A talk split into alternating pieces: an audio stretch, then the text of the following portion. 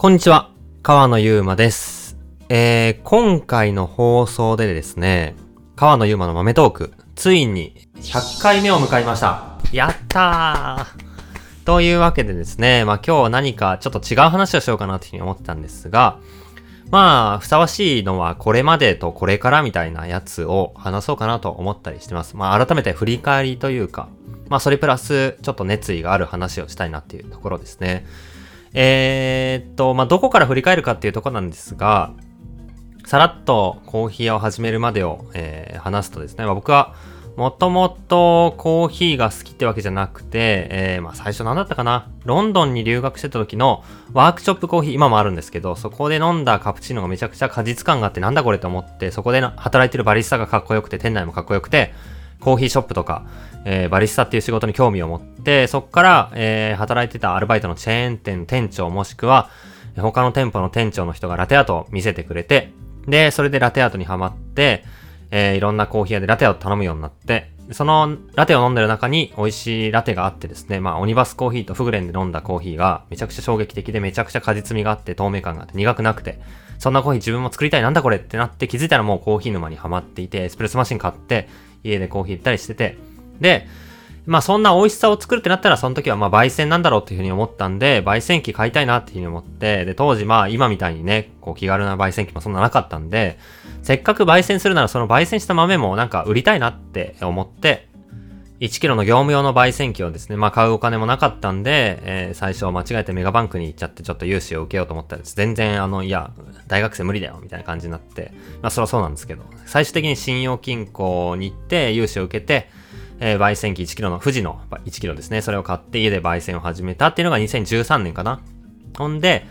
半年ぐらい経って夏に、えー北欧ヨーロッパにコーヒー好きになった、一緒に好きになった仲間と一緒に旅行に行って、で、現地のバリスタコーヒー屋さんと一緒にカッピングをしてるうちにめちゃくちゃ、えーまあ自分が焙煎したコーヒーのフィードバックをもらえたりとか、あとは味の表現とかでめちゃくちゃ味が取れるようになって、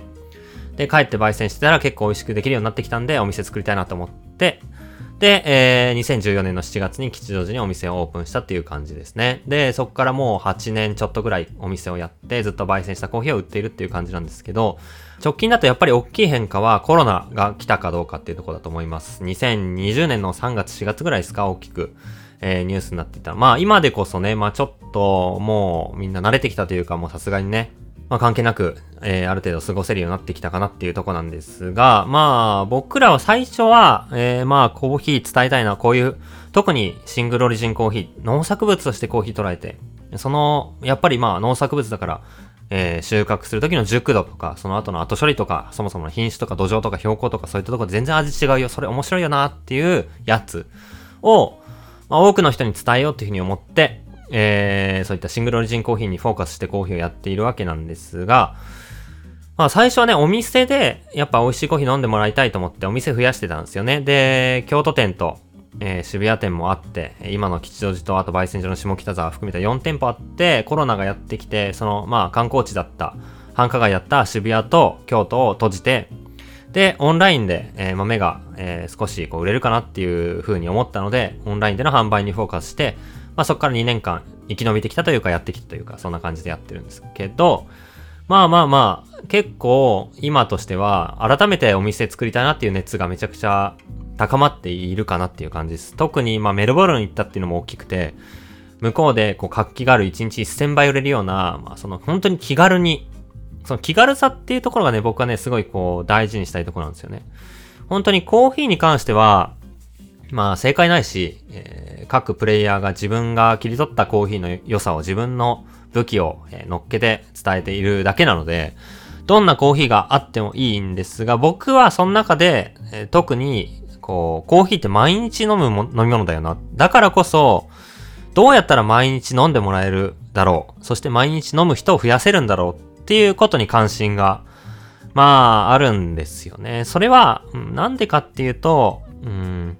一つは自分自身、そういうこう、日常にコーヒーが入ったことで、つまり、つまりまあ、週に1回とか1ヶ月に1回どっか特別なコーヒー屋さん行って飲むってわけじゃなく、朝起きたらもうルーティンのように美味しいコーヒーがあって、それで少しこう、テンションが上がってというか、そのおかげで毎日が楽しくなっていくっていうふうに、まあ自分自身思うし、日常にコーヒーがこう、毎日あることで、比べていって味の違いとか、えー、今日はこう、この、この豆だと美味しいなとか、そういう風に味覚、もしくは飲食、そういうのに興味を持って、お酒とかワインとか、レストランとか、まあ、回るようになったりして、まあ、よりね、日常というか、普段の、こう、感覚が楽しくなってきた。そんな入り口にコーヒーがなったんで、それもまあ、うん、日常に根付いたからかなっていうのもあるし、あとは農家さん、生産者のことを考えても、やっぱり、うん、たくさんの生産者に影響を与えたいな。たくさんの生産者の作るコーヒーを伝えたいし、え彼らの生産活動がより続けていけるようなところに僕らも、まあ、より関与したいなっていうふうに思うので、やっぱりこう、いかに長く、まあ一人の人にね、伝えるとしても、毎日長くたくさん飲んでもらえるかっていう、まあガブガブ飲むっていうよりかは頻度っていう意味での、えー、まあ長く楽しんでもらえるかっていうところをすごい大事にしていて、そういう意味では、まあどっちかっていうと流通するコーヒー生飴の量を増やすっていうところに最終的に行くのかなっていう感じです。で、それで、まあコロナがやってきてからずっとオンラインにフォーカスしてたんですけど、やっぱり結局ね、あの、美味しいなって思ってコーヒー好きになるのはお店で美味しいコーヒー飲んだ瞬間でしかないので、まあやっぱり、いけてる店作りたいっていうのがすごいこう高まってるかなっていうとこですね。直近で言うと、うんと、ありがたいことに、まあ、オンライン販売が、えー、まあ、伸びて、で、伸びてって言ってもそんな超爆発したわけじゃないんですけど、地道に増え、増えていって、で、えー、定期便をやっているんですけど、サブスクってやつですね、月額決まった料金で、今で言うと、えー、3200円で、えー、150g×3 種類。結構まあお得かなと思ってるんですけど、送料無料で届くと。で、毎月違う3種類をなるべく選んで、毎月飽きないように今年、今月なんだろうっていう風に、毎月ワクワクするようなコーヒー体験を生産者ごとのシングルオリジンコーヒーで届けているっていうのをやってて、そそれが、まあ、今年の4月5月ぐらいに、もうこれ以上の、このペースで会員数が伸びていったら、もう焙煎がしきれない。まあ、もうほんと深夜シフトを敷くしかないっていう状況になってしまって、まあ、それはさすがに不健康なんで止めて、まあ、今、新規会員をほぼお断りしてる状況で上限に達してしまって、焙煎量が、まあ、確保できないんで、大きい焙煎機がが早急に必要っていうところで、まあ、日々今やってることとしては、新しい焙煎所を作るっていうところの準備を、えー、まあ、資金面、あとは物件、あとは豆の確保、えー、もろもろをやっているっていうところなんですが、まあ、直近はその焙煎所を早く完成させたい。で、オンライン含め豆をもっともっと、えー、限界突破してたくさん、えー、届けたいっていうところがあります。まあ、会員数も、えー、サブスクで増やしたいっていうのもあるし。で、まあ、コーヒー屋目線の運営の面で見ても、この毎月買ってくれる人がいるっていうことがすごいこう、大きい支えになっていて、そのおかげで、僕らは、あ、このぐらい毎月買ってくれる人いるから、このぐらい仕入れられるとか、えー、売り上げがある程度、こう、安定的に確保できるっていうことで活動ができるので、まあ、やっぱり季節によってね、コーヒーっていうのは、飲みたくなる時期、飲みたくならない時期があって、売り上げの変動、特にお店とかやってると天気悪いと来ないとかっていうのもあるんで、その辺がすごい安定してくるっていうのがすごいありがたくて、そこにフォーカスしてたっていうところですね。今後も、まあ、直近は焙煎量を増やして、今5キロの焙煎機使ってる限界なんですけど、22キロの焙煎機を使って、えー、一気にどんどんもりもり焼いていく体制に持っていきたいなっていうのがあります。で、その後にメルボルンに行って見てきたような、1日1000倍出すような、うん、活気があって、エネルギーがあって、働く人が、うん、まあね、日本だとどうかなと思いますが、チャレンジしたいっていうのはあります。働く前の一杯、本当に秒速で出して、オーダーしてもらったらもううまいコーヒーがもうできてて、パッて渡す。ラテももう爆速で作って、うまいラテを一瞬で出す。値段も300円ぐらいで安い。で、1日、まあ、ほんとたくさんの方が飲んでくれるみたいなのが、なんとかできないかな、チャレンジしたいなっていうのが、まあ次あって。あと、それプラス、今後やりたいこととしては、まあ、もうちょっと、夜の時間も出すような、えー、まあ、お酒出してもいいしね、ワイン出してもいいし、日本酒出してもいいし、ちょっとおでん出してもいいんですけど、まあ理想は昼コーヒースタンド、夜はおでんと日本酒と、夜もコーヒー飲めるよ、みたいな、えー、スタンドなのかバーなのかカフェなのか、みたいなのを、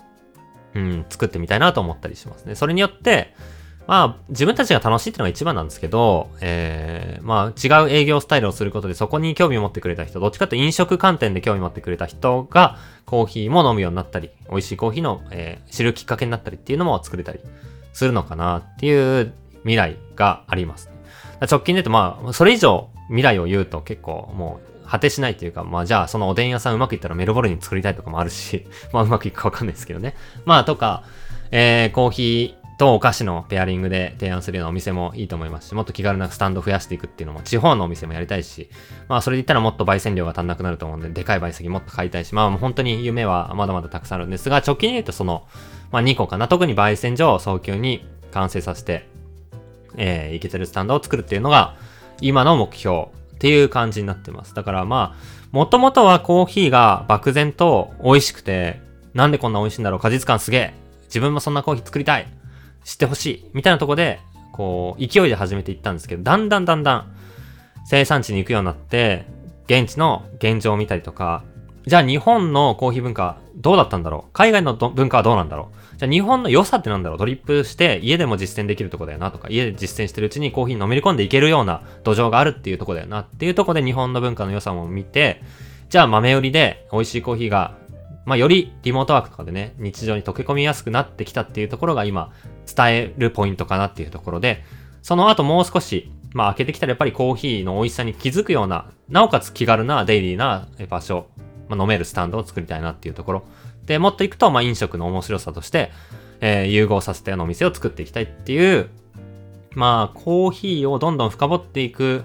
からこそどうやって伝えていけばいいんだろうっていうのを、まあずっとその時々に思って、今だとこういう熱量っていう感じになっています。まあ、それで、まあ、そうそう、ポッドキャストをやっているのも、コーヒーの話を、まあ、して、ちょっとでも面白いと思ってくれた人がいたらいいなっていう、まあ、発信のつもりでやっているし、どっちかっていうと元は、もともとは、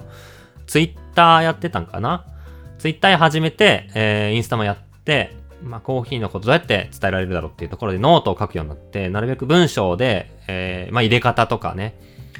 えー、レシピとかもそうだけど、農園行って思ったこととかコーヒー屋さん目線で今思うこととかを書くようになって、それで、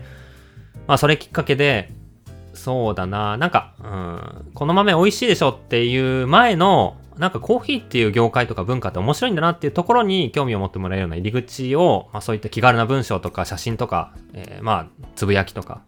で、伝えたいって思ってる延長にこの音声もあって、あと YouTube もあって、YouTube になってくるともうちょっと、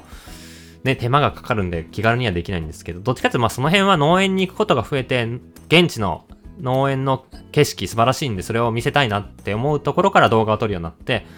え、コロナで渡航できなくなったからな、なんかまあ、入れ方とか喋ってみるかっていうところで、えー、まあ喋るようになったりして、で、その音声版ってもうちょっと気軽かなっていうところと、僕としてはまあ、うん、なんていうんですかね、えー、動画みたいにちょっと気張らずにできるので、ちょっとオフレコじゃないですけど、話しづらいこととかダラダラ話していっても、まあ、話せるというか、そんな内容でポッドキャストをやっているというところが、週1でやって、ちょっとね、抜けちゃった週もあったんですけど、でも気づいたらもう100回目ってことは、どのくらいやってんだろう ?2 年とかやってるってことですよね。1年間で54週ぐらいあると思うんで。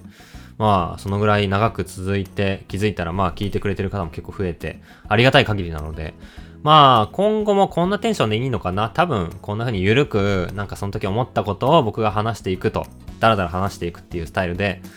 えやっていきたいと思っておりますので、また引き続き懲りずに聞いていただけたら嬉しいなと思います。100回目記念というところで、改めて、えー、まあ、これまでとこれからっていうところと、このポッドキャストを始めた趣旨みたいなところをざっくりお話ししてみました。えー、そんなわけでまたこれからも放送を続けていって、週1ぐらいでの投稿を、え、続けていきたいと思っております。引き続き聞いていってください。